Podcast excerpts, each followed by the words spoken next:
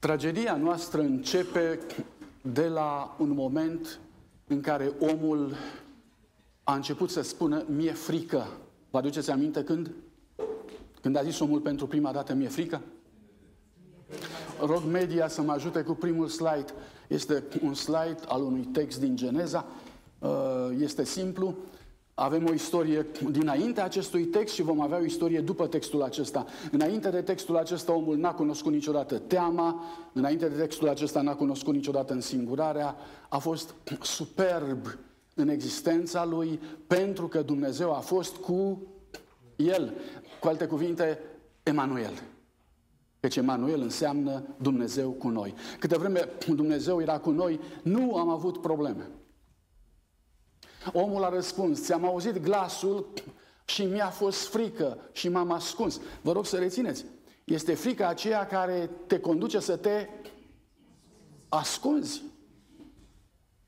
Este un fel de frică destructivă care face ca omul să-și piardă individualitatea. Să nu mai fie el, să nu stea la lumină, să caute întunericul, să nu stea în față, să se ascundă. Este un om care parcă ar fugi de sine însuși și fuga începe din momentul acesta. Vreau să vă întreb ce determină această schimbare psihologică, emoțională în viața omului. Ce anume? Simplu, sentimentul de vinovăție. Omul are un sentiment cumplit de vinovăție în momentul acesta. Sentimentul acesta de vinovăție în grădina Edenului era de neconceput. În, în paradisul nostru, deodată, în acel ilo tempore, era imposibil să-ți imaginezi că un om ar putea să fie frică. De cine, să, de, de, de cine să-ți fie frică? Cine era singurul Singura realitate de care ai putea să-ți fie frică. În Eden, în paradis. Poftiți? Până ieri, până ieri Dumnezeu se plimbase cu Adam și cu Eva, adică cu tine, cu omul, se plimbase dimineața și seara. Stătuseră de vorbă. Dumnezeu explicase creațiunea, explicase rolul animalelor, modul în care se creează ecosisteme, biotopul creațional, era explicat acolo. Dumnezeu era văzut în fiecare boboc de floare, pe fiecare fir de iarbă scria te iubesc. Omul se simțea la el acasă, nimic nu îl deranja. Și dintr-o dată, într-o fracțiune de timp, omul sparge totul și începe să gândească altfel și începe să spună, da, mi-e frică, sunt singur, sunt vinovat, ce se întâmplă? Schimbarea a fost brutală. Schimbarea a fost dramatică. De ce? Simplu.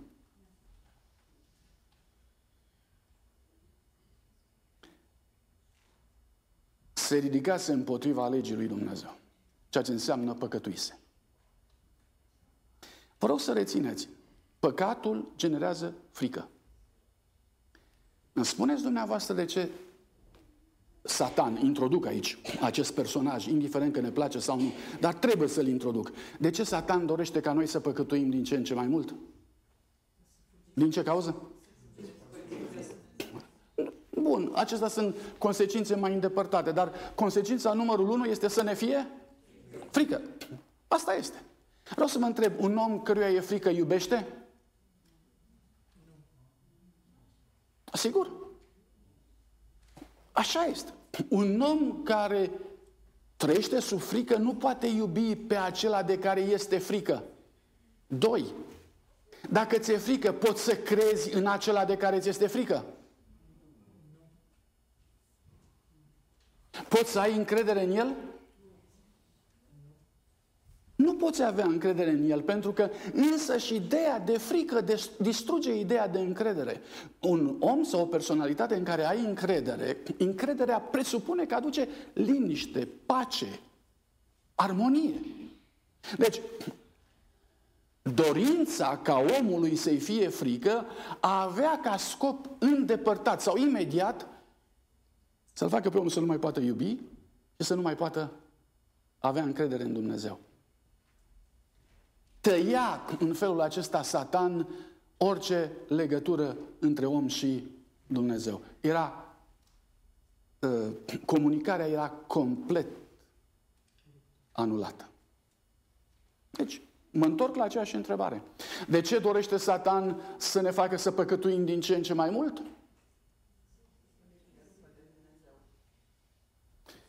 Printre altele, Iisus Hristos spune că noi suntem mai Lui. La fiecare moment de păcătuire, din nefericire, această pretenție a lui Dumnezeu că suntem neam din Dumnezeu, că suntem ai Lui, această pretenție se rupe. La fiecare moment în care omul se revoltă împotriva lui Dumnezeu prin păcat, de fiecare dată Cuvântul lui Dumnezeu spune că se pune un zid între om și Dumnezeu și zidul ăsta este atât de înalt, atât de puternic, încât uh, nu mai vedem nici fața lui și comunicarea de orice fel se anulează. Auziți, urmăriți puțin cum suntem făcuți din ce în ce mai mult să ne depărtăm de Dumnezeu. De la frică la disperare. Spuneam, generația de acum nu mai trăiește sentimente de frică, trăiește sentimente de disperare. Um, frica este generalizată în momentul în care situația din grădina Edenului se multiplică și ea se multiplică prin faptul că apar alte valori decât valorile ascultării de Dumnezeu. Haideți să citim din Psalmul 73. Era să mi se îndoaie piciorul și erau să-mi alunece pașii. De ce? Căci mă uitam cu jind la cei nesocotiți. Adică ce înseamnă să te uiți cu jind? Doream să fiu ca ei. Ca cine? Ca cei nesocotiți. Wow, păi, de ce să ajungi să dorești să fii ca cei nesocotiți? Păi să vă spun de ce, spune psalmistul. Așa sunt cei răi, totdeauna fericiți. Așa e? Vreau să vă întreb, așa e? Sunt cei răi totdeauna fericiți? A, dumneavoastră ziceți. Dar pe pământul ăsta așa se pare. Există, există o forță antimorală, îi spunem imorală, care face ca fiecare faptă bună să fie pedepsită. Auziți? Fiecare faptă bună să fie pedepsită. Ori de câte ori faci un lucru bun, primești înapoi. Ori de câte ori faci un lucru bun. La un moment dat, au venit acasă la tatăl meu niște oameni amărâți care făceau scocuri pe la case și uh, tata i-a primit în casă, mama le-a făcut injecții pentru că unul dintre ei era asmatic și i-a întrebat tata ce face, zice, uite, noi am face bani foarte mulți, dar nu avem tablă. Interesant, pe vremea aceea era vremea lui Ceaușescu, nu se desea tablă și la un moment dat unul dintre ei vine acasă la tatăl meu și îi spune am găsit un vagon de tablă, vreau să-l iau acum, dar n-am bani, dăm și mie bani. Și tata a luat de unde avea, de unde n-avea și a dat 30.000 de lei, pe vremea aceea era o jumătate de mașină. Uh, tatăl fiind creștin, a zis, domnule, dacă sunt creștin, eu trebuie să fac treaba asta și trebuie să-l ajut pe omul acesta. Uh, era bolnav, era din Târgu Mureș și era și așa mai departe. Și I-a dat bani. Și atât. Și atât. N-a mai fost nicio urmare. Adică tatăl meu n-a mai primit niciodată bani înapoi. Altă dată tatăl meu a primit pe cineva în casă. Și după ce l-a primit în casă, după ce l-a primit în casă, a doua zi s-a trezit cu casa mai goală ca înainte. Evident, s-a dus, s-a suit pe tren, tatăl meu a fost un om dintr-o bucată, a reușit să-l prindă. Nu poliția, tata. Și l-a dus înapoi. Dar de atunci tatăl meu a învățat să ceară buletinul la cine mai venea la noi acasă. Uh, vedeți dumneavoastră, trăim într-o lume în care, repet, orice faptă bună este pedepsită. Și cele rele? Spuneți repede despre cele rele. Ce se întâmplă? Sunt premiate, fraților. Uitați-vă bine la toate premiile care se dau astăzi și veți vedea că ceva ciudat se întâmplă în lumea noastră. În lumea noastră. Ceea ce până acum era frumos, astăzi nu mai este frumos. Ceea ce până ieri era urât, astăzi este premiat. Ceea ce până ieri era cu minte astăzi trebuie să fie depășit și ceea ce până ieri era inadmisibil din punct de vedere moral, astăzi din nou este premiat. Și atunci, nu vi se pare că are dreptate psalmistul care spune, Domne, așa cei răi, întotdeauna sunt fericiți. Și când ajungi să vezi că cei răi sunt fericiți, spuneți-mi, vă rog, ce crezi despre, ce, despre tine care ești bun. Uitați-vă versetul următor din Psalmul 73. Degeaba mi-am curățit eu inima, mi-am spălat mâinile în nevinovăție, căci în fiecare zi sunt lovit, în toate diminețile sunt pedepsit. Vreau să vă întreb, are rost să fii bun? Are rost să fii bun? Asta este marea problemă. Că într-o lume imorală pare că nu mai are rost să fii bun. Într-o lume morală, cum e paradisul, era excelent. În biserică este excelent. Vreau să te întreb, este tot atât de ușor și tot atât de bine să fii bun afară? Pe trotuar, pe stradă, la serviciu, când lucrurile sunt altfel? Uneori se pare că lui Dumnezeu nu-i pasă, auziți? Degeaba slujim lui Dumnezeu. Și ce am câștigat dacă am păzit poruncile lui și am umblat triști înaintea Domnului știrilor, adică dacă ne-am pocăit, ce rost are? Versetul 15 din Maleahi 3. Acum fericim pe cei trufași, da, celor leile merge bine, ei ispitesc pe Dumnezeu și scapă. Păi se șoacă cu Dumnezeu, își bat joc de Dumnezeu, îl ispitesc pe Dumnezeu, îl înjură și îi trăznește Dumnezeu cumva? Nu. Ce se întâmplă cu ei? Scapă. Are rost să fii bun? Vă mai întreb încă o dată. Are rost să fii credincios? Dragii mei, rețineți, aceste texte sunt luate din Sfânta Scriptură. Sfânta Scriptură are puterea aceea necesară care să conducă la a recunoaște lucrurile care sunt reale în lumea noastră. Sfânta Scriptură nu le mușamalizează. Sfânta Scriptură le privește față în față și spune ăsta este rostul și situația lumii în care suntem. Opera finală. Deci, repet, uh, suntem, suntem constrânși cumva să înghițim păcatul, suntem constrânși cumva să credem că e mai bine să fie rău decât bun, suntem constrânși cumva să păcătuim mai mult. Pentru ce? Și opera finală pe care o găsesc în Sfânta Scriptură, în 2 Tesaloniceni, capitolul 2, 8 și 9, mi se spune așa, băi, oameni buni, satana dorește să producă o nouă realitate umană și această nouă realitate umană se numește omul fără de legi. Repet, este o nouă realitate umană. N-a fost așa întotdeauna. Pe măsură ce istoria merge, se lucrează la această realitate, la acest schip. Suntem din ce în ce mai aproape de el. Din ce cauză ajungem la omul fără de legii? Și vreau să ținem minte, cu cât omul avansează mai mult în fără de lege, cu atât omul ajunge mai mult în disperare fără să-și dea seama. El disperă. Pentru că este exact ceea ce se întâmpla cu arghezii.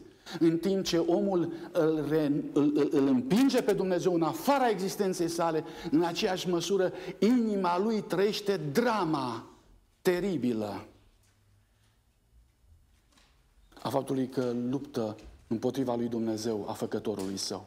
Iată 2 Tesaloniceni, atunci se va arăta acel nelegiuit și încă o dată, acel nelegiuit este finalul istoriei acestui pământ, este capodopera pe care Satan o realizează acum. În final, să știți că istoria lumii noastre se împarte în două. Ori vom merge spre această operă finală, Omul nelegiuirii, sau vom merge spre cealaltă operă finală, Omul creat după chipul lui Dumnezeu. Se va împărți lumea în două. Oameni după chipul divin, oameni după chipul fără de legii. Cam aici suntem. Avem o uriașă problemă morală. Și anume, nu suntem liberi. Haideți să citim împreună problema așa cum o pune Sfântul Apostol Pavel. Există lucruri care sunt vrednice de moarte, totuși oamenii nu numai că le fac, dar și găsesc de bun pe cei ce le fac. o uriașă problemă morală. Ei știu că sunt lucruri de neacceptat, cu toate acestea nu numai că le fac, dar au schimbat valorile. Spun răului bine și binelui rău. E teribil. Asta este problema morală. 2. Roman capitolul 7. Știm în adevăr că legea este bună, este duhovnicească, dar eu sunt pământesc, rob păcatului. Fiți atenți, un lucru. Noi nu suntem liberi. Suntem robi. Căci nu știu ce fac. Nu fac ce vreau, ci fac ce urăsc. Versetul 19. Căci binele pe care vreau să-l fac, nu-l fac, ci răul pe care nu vreau să-l fac. Iată ce fac. Nu credeți că e o problemă lucrul ăsta? Nu credeți că e o problemă? Adică ă, știi bine ce e rău, știi bine ce e bine, pleci la lucru, vrei să faci binele și te trezești făcând rău. Nu credeți că e o problemă? Versetul 23. Găsesc în mine o altă lege care mă ține rob legii păcatului care este în mădularele mele. Și legea aceasta spune, Apostolul Pavel, este legea păcatului care este în mine. Legea aceea a păcatului de la început, care la început m-a făcut să-mi fie frică doar. Acum m-a ajuns la disperare pentru că sunt rob și nu mai pot să scap. Este disperarea teribilă a lumii în care trăiesc. Vă dați seama de ce e nevoie de Emanuel ca să vină Dumnezeu cu noi? Vă dați seama? Vă rog să citiți cu mine aceste cuvinte tare frumoase pe care le-am găsit în, car- în cartea car- uh, Hristos Lumina Lumii. Pământul s-a întunecat dintr-o singură cauză, și anume înțelegerea greșită a caracterului Dumnezeu. Din cauza asta, pământul nu e în lumină. Pământul este în întuneric, este în umbră. Ceea ce trebuia să fie lumina lumii, caracterului lui Dumnezeu, din cauza că a fost înțeles greșit, a devenit întunericul care acoperă lumea. Pentru ca umbrele acestea întunecoase să poată să fie luminate, pentru ca lumea să poată să fie adusă înapoi la Dumnezeu, puterea înșelătoare a lui Satan trebuia să fie sfărâmată. Acea putere care spune orice faptă bună va fi pedepsită. Acea putere care spune că celor lei le merge bine. Că sunt fericiți cei ce fac răul. Acea putere care a întors lucrurile pe dos, puterea aceasta trebuie să fie sfărâmată. Acest lucru nu trebuie să se facă prin forță.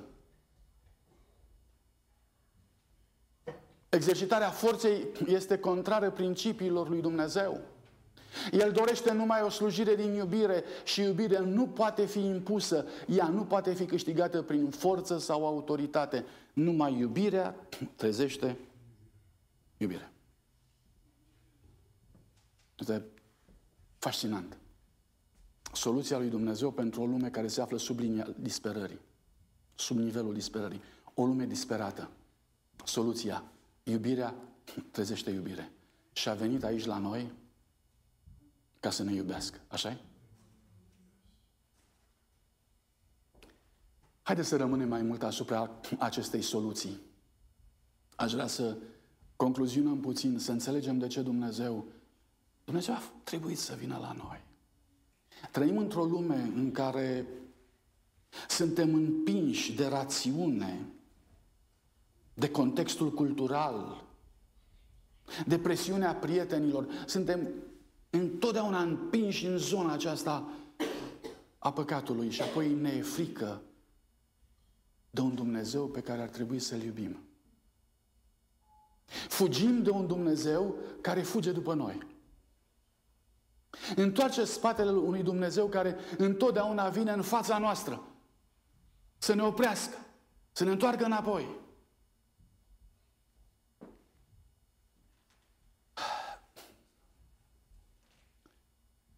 Foarte mulți oameni nu-L văd pe Dumnezeu.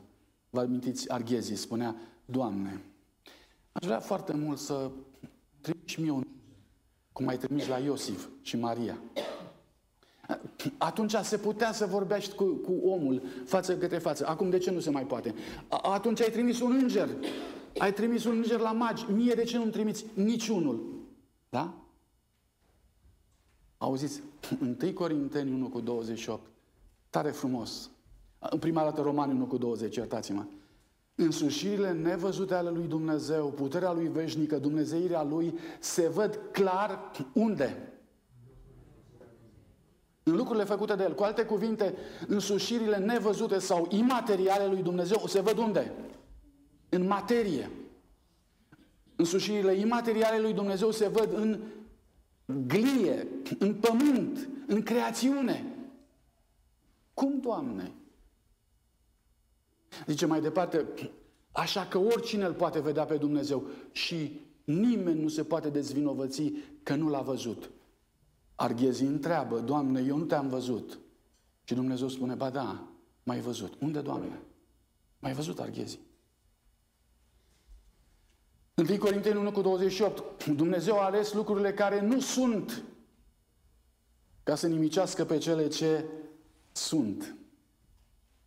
Lucrurile pe care noi nu le vedem, energia cosmică pe care noi nu înțelegem, folosim termenul de energie, dar nu știm despre ce este vorba. Noi suntem obișnuiți cu lucrurile materiale, cu materia noastră, energia cosmică pe care nu știm, nu înțelegem, este cât de cât înțeleasă din noi datorită faptului că energia s-a transformat în materie. Dumnezeu a creat din nimic. Căci El zice și se face. Poruncește și ce poruncește ia ființă. Energia nu e ceva vizibil, energia nu poți să o prinzi cu mâna, energia nu poți să o pipăi, ceea ce spunea uh, Arghezia, aș vrea să pipăi. Nu, nu, nu se poate. Și atunci, pentru ca toate lucrurile acestea să poată să fie vizibile, Dumnezeu a creat și s-a exprimat pe sine în cele vizibile, scurt de tot, ca la școală, îmi dați voie, în clasa 4 învățam lucrul ăsta. Îl mai, pune, mai, îl mai pun încă o dată în fața dumneavoastră. Se numește ecosistem. Uitați-vă bine aici, în prima imagine. Vreau să vă spun, oricine are o casă, va vedea în jurul casei lui cum e Dumnezeu. Uitați-vă ce zice aici. Uite, orice casă care încălzește emite în aer bioxid de carbon. Așa este? Orice animal care paște emite în aer bioxid de carbon. Așa este? Astăzi se vorbește foarte mult despre bioxidul de carbon. Se spune că trebuie să limităm numărul de producători de bioxid de carbon, referindu-se la animale întâi, pe urmă la cine știe cine altceva. Dar Uh, Dumnezeu spune așa că uh, bioxidul de carbon se ridică în atmosferă și va hrăni ulterior pe cine? Pe cine hrănește bioxidul de carbon? Plantele. Plantele. Ai lângă tine pomi, ei au nevoie de bioxidul de carbon pe care le elimini tu. Și ei, ele cons- consumă bioxid de carbon și dau afară ce anume? Oxigen pe care îl consumă cine? Eu. Nimic nu e în natură care să trăiască numai pentru sine. Legea naturii este a da. Și după ce dai pentru altul, ceea ce tu dai este în folosul celuilalt. Vreți să mergem mai departe? Uitați-vă bine. În pământ sunt tot felul de viermi, de, zicem noi, e mizerie, du-te mamă și spală-te pe mâini că e mizerabil și așa mai departe. În realitate toți germenii de acolo sunt organisme care nu fac altceva decât iau lucrurile, eu știu, din natură și le descompun. Pentru ca mai departe să fie descompusă pentru cine? Pentru ca pomul să aibă să se hrănească, da? Nu? Mizeria noastră ajută ca pomul să crească. Uh, există o respirație a rădăcinilor și așa mai departe. Uitați-vă bine, deci simplu, lângă casa dumneavoastră există această lecție fantastică a dăruirii.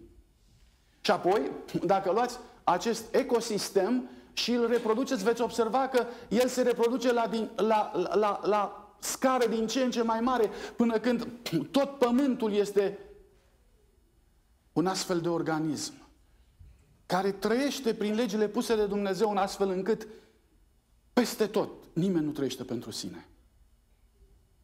Putem uh, transfera acest lucru la scară cosmică.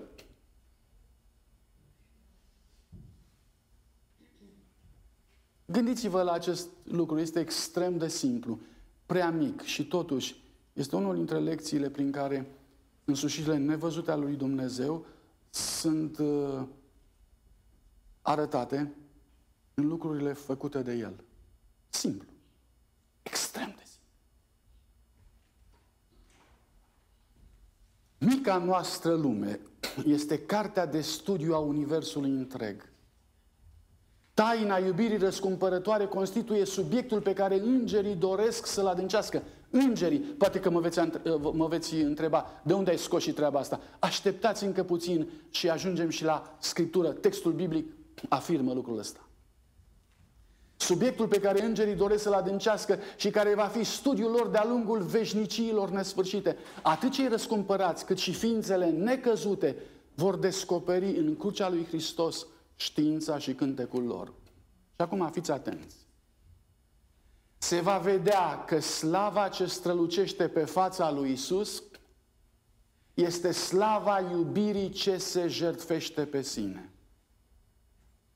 Singurul lucru pe care am dorit Isus Hristos să vină să ne învețe este această iubire care se jertfește.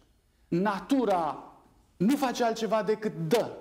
Isus Hristos nu face altceva decât dă. În lumina de pe calvar se va vedea că legea iubirii ce renunță la sine este legea pentru pământ și pentru cer. Nu vă opriți la cele 10 porunci ca fiind altceva decât această lege a iubirii lui Dumnezeu în care fiecare dintre noi este oprit să fie egoist. Este oprit să lucreze pentru sine. Cele 10 porunci blochează această iubire față de sine. Cele 10 porunci te obligă să-L iubești pe altul mai presus decât tine. Vreți să le luăm pe rând să vedem că este așa? Poate altă dată. Acum nu e timp. Și anume, iubirea care nu caută folosul său și are izvorul în inima lui Dumnezeu și că în cel blând și smerit se manifestă caracterul acelui care locuiește în lumina de care niciun om nu se poate apropia. Auziți? Dumnezeul infinit, care orbește prin măreția sa, spune aici, este cel blând și smerit, care a venit să dea și să mă învețe și pe mine să fac la fel. Înțelegem rostul lui Emanuel sau experimentul lui Emanuel. A venit la mine să mă învețe o iubire de care eu habar n-am. Mai mult decât atât, o iubire care nu-mi place.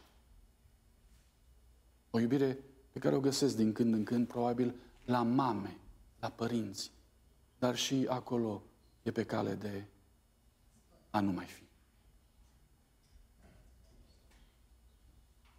Auziți, 1 Petru, capitolul 1, cu 10 la 12, prorocii au făcut din mântuire sau din această descoperire a iubirii lui Dumnezeu ținta cercetărilor și căutărilor lor stăruitoare.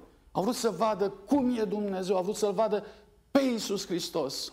În timp ce omenirea se întuneca datorită unei, unei înțelegeri greșite, prorocii au făcut din caracterul lui Dumnezeu cercetarea și căutarea lor stăruitoare. Există o, o scriptură întreagă care nu reprezintă altceva decât efortul ființei umane de a înțelege caracterul lui Dumnezeu. Și de asemenea, efortul lui Dumnezeu de a nobila caracterul uman. Ei cercetau să vadă ce vreme, ce împrejurări avea în vedere Duhul lui Hristos care era în ei când vestea mai dinainte patimile lui Hristos, inclusiv nașterea sa. Că despre asta vorbim, da? Versetul 12, lor le-a fost descoperit că nu pentru ei înșiși, ci pentru voi spuneau ei aceste lucruri pe care vi le-au vestit acum cei ce v-au propovăduit Evanghelia prin Duhul Sfânt trimis din cer și acum și în care chiar îngerii doresc să privească. Și iată textul acela al Scripturii care arată că mica noastră lume este în atenția lumilor universale. Îngerii doresc să privească în această mântuire. Îngerii doresc să privească cum Dumnezeu își descoperă caracterul său frumos, excepțional, bun, într-o lume care crede despre Dumnezeu că este cu totul altfel. Imaginea greșită a caracterului Dumnezeu.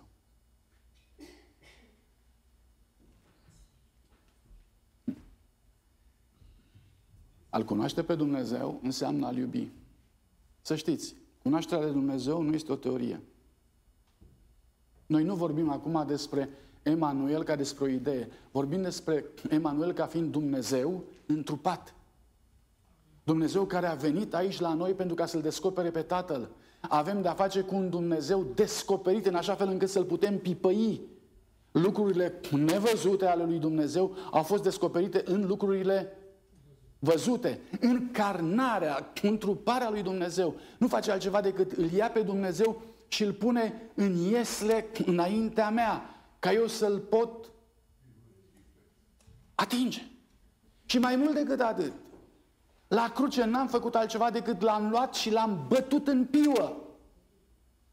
Să văd ce iese din el, ca pe struguri, în teasc. L-am zdrobit să vedem care este esența lui, să vedem care este parfumul lui, să văd ce este în el. Și l-am zdrobit până când n-a mai rămas nimic. Și în timp ce îl zdrobeam, din el curgea un singur lucru. Dragostea lui Dumnezeu dragoste, frumos, mântuire. Ăsta e Dumnezeu. N-a rămas nimic necercetat, n-a rămas nimic nefărâmițat, n-a rămas nimic nevăzut de noi. Și după ce am văzut tot, ar trebui să ne ajungă. Nu credeți că ar trebui să ne ajungă? Că ce poate să facă Dumnezeu mai mult de atât? Această lucrare o putea face numai o singură ființă din tot Universul, numai acela care cunoaște înălțimea, adâncimea iubirii lui Dumnezeu, o putea face cunoscută. Numai Isus Hristos. Singur. De asta e nevoie de Emanuel. Vreau să te întreb acum, așa printre altele, vreau să te întreb, ai cunoscut iubirea Lui? Chiar te-a atins nu te întreb uh, despre legalitatea cunoașterii lui Isus Hristos. Nu te întreb acum dacă mai furi, dacă mai minți. Nu. Te întreb acum dacă nu cumva Dumnezeu te-a învățat să iubești asemenea Lui. Și când îți spune să nu mai furi, dacă nu cumva Dumnezeu te-a învățat să nu mai furi pentru că te iubește atât de mult încât n-ai ce să iei din lumea asta. Chiar n-ai ce să iei. Dacă vrei să iei ceva, ia de la Dumnezeu. Că El îți dă. Și are și rost. Ia de la El.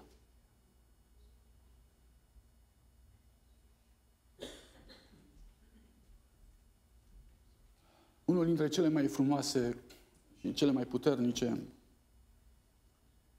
citate pe care le-am găsit, aș vrea să rămână cu dumneavoastră dacă credeți că merită, este citatul acesta din Hristos Lumina Lumii, pagina 37. Și anume,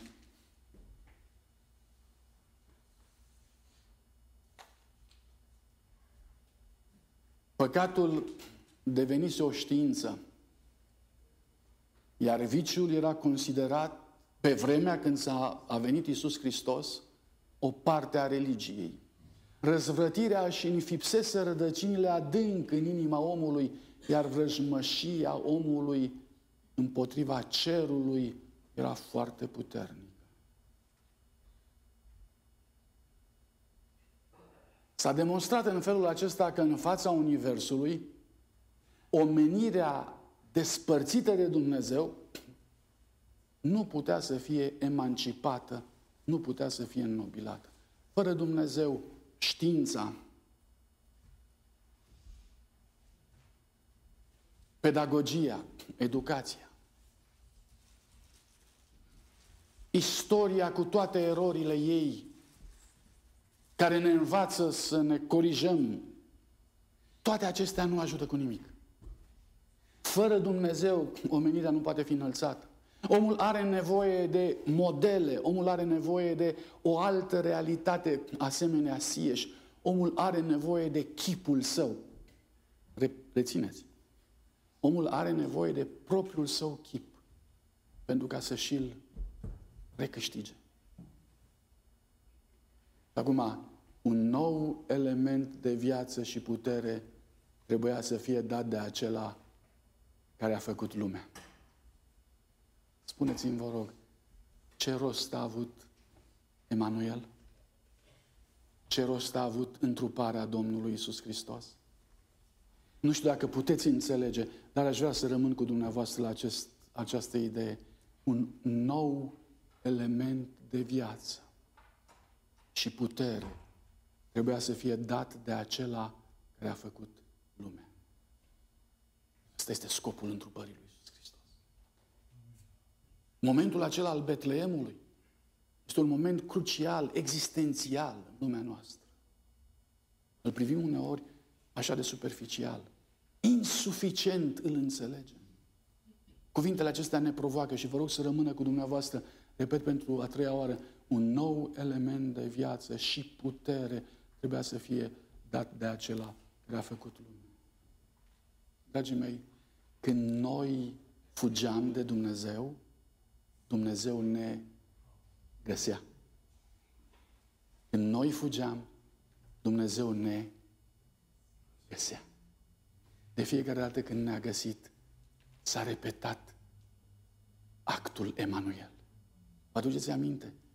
În grădina Edenului, Adame, unde ești?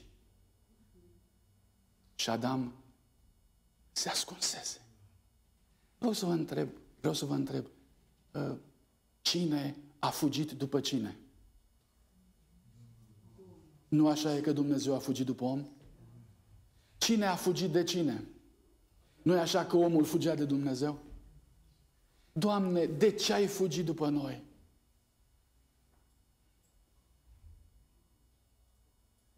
La potop, când toate întocmirile gândului omenesc, sau neamului omenesc, iertați-mă, se îndreptau numai spre rău. Vreau să vă întreb, cine a fost designerul unei corăbii care să salveze întreaga creație? Nu numai omul, dar și animalele. Cine a făcut? Cine s-a gândit la asta? În timp ce omul nu se gândea la nimic. Dumnezeu se gândea se gândea la a-l salva pe om. Și corabia aceea care peste un an de zile a fost până la urmă răspunsul lui Dumnezeu la toată tragedia umană. Nu vi se pare că seamănă tare mult cu mântuirea pe care Dumnezeu a construit-o după aceea?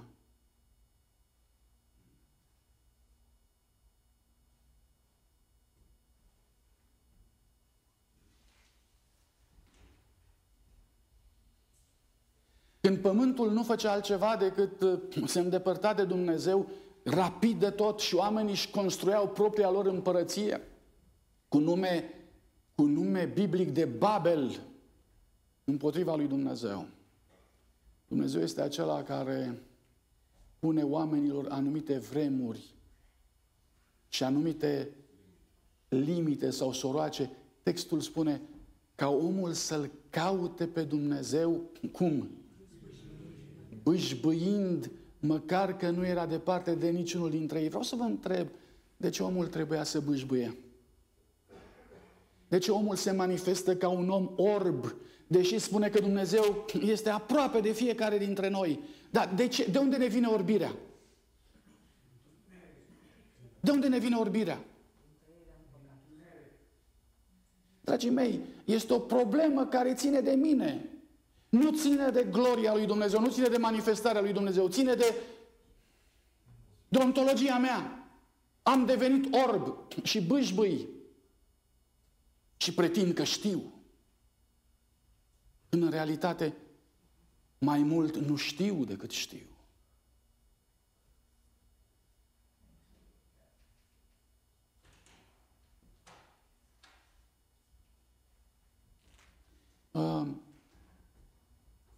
Sunt multe de spus, dar aș vrea să sar de aici către viața lui Isus Hristos. Cum e atunci când Isus Hristos a strigat Eli, Eli, la masa bactanii? Dumnezeul meu, Dumnezeul meu, pentru ce mai părăsi? Venise aici ca să știe cum e disperarea. Să știe cum e să trăiești sub linia disperării. Să știe cum e să fii singur. Să fii părăsit de tatăl tău. Și pe baza acestei experiențe să nu lasă singur pe nimeni niciodată în toată istoria.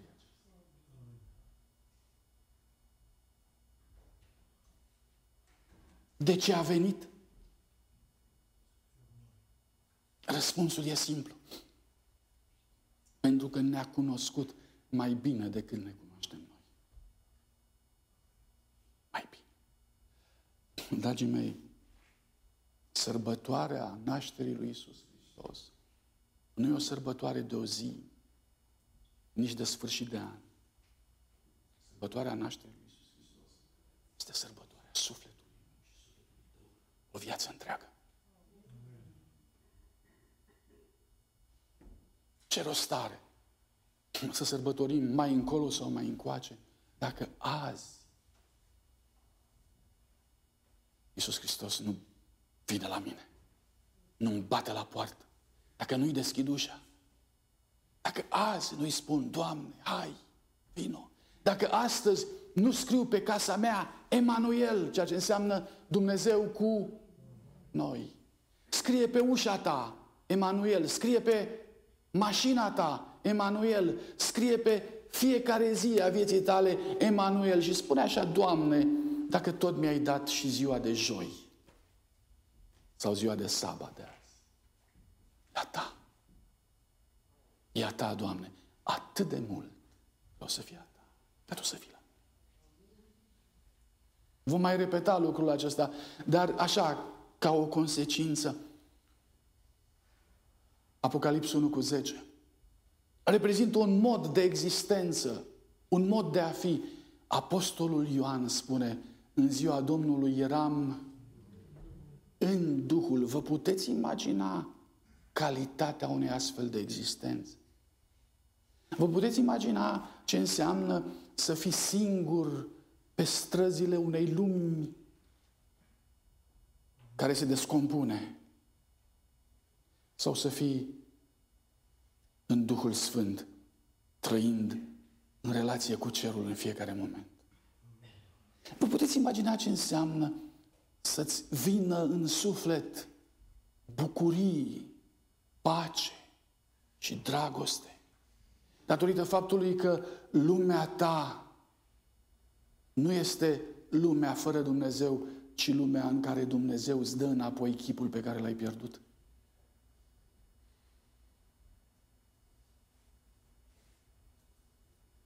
Vă las să vă gândiți și vom continua. În seara asta am vorbit despre rătăcind în istorie sau bâșbâind în istorie. Mâine seară vom merge mai departe și aș vrea să vă invit pentru a vedea poporul care a bâșbâit în lumină. Un popor care a rătăcit în lumină. Poate că avem ceva de învățat și de acolo. Emanuel ne învață ceva și despre lecția asta. La final, dacă îmi dați voie, aș vrea să rostesc câteva gânduri de rugăciune pentru toți cei prezenți. Vă invit, așa cum stați, Să ne plecăm capul în rugăciune.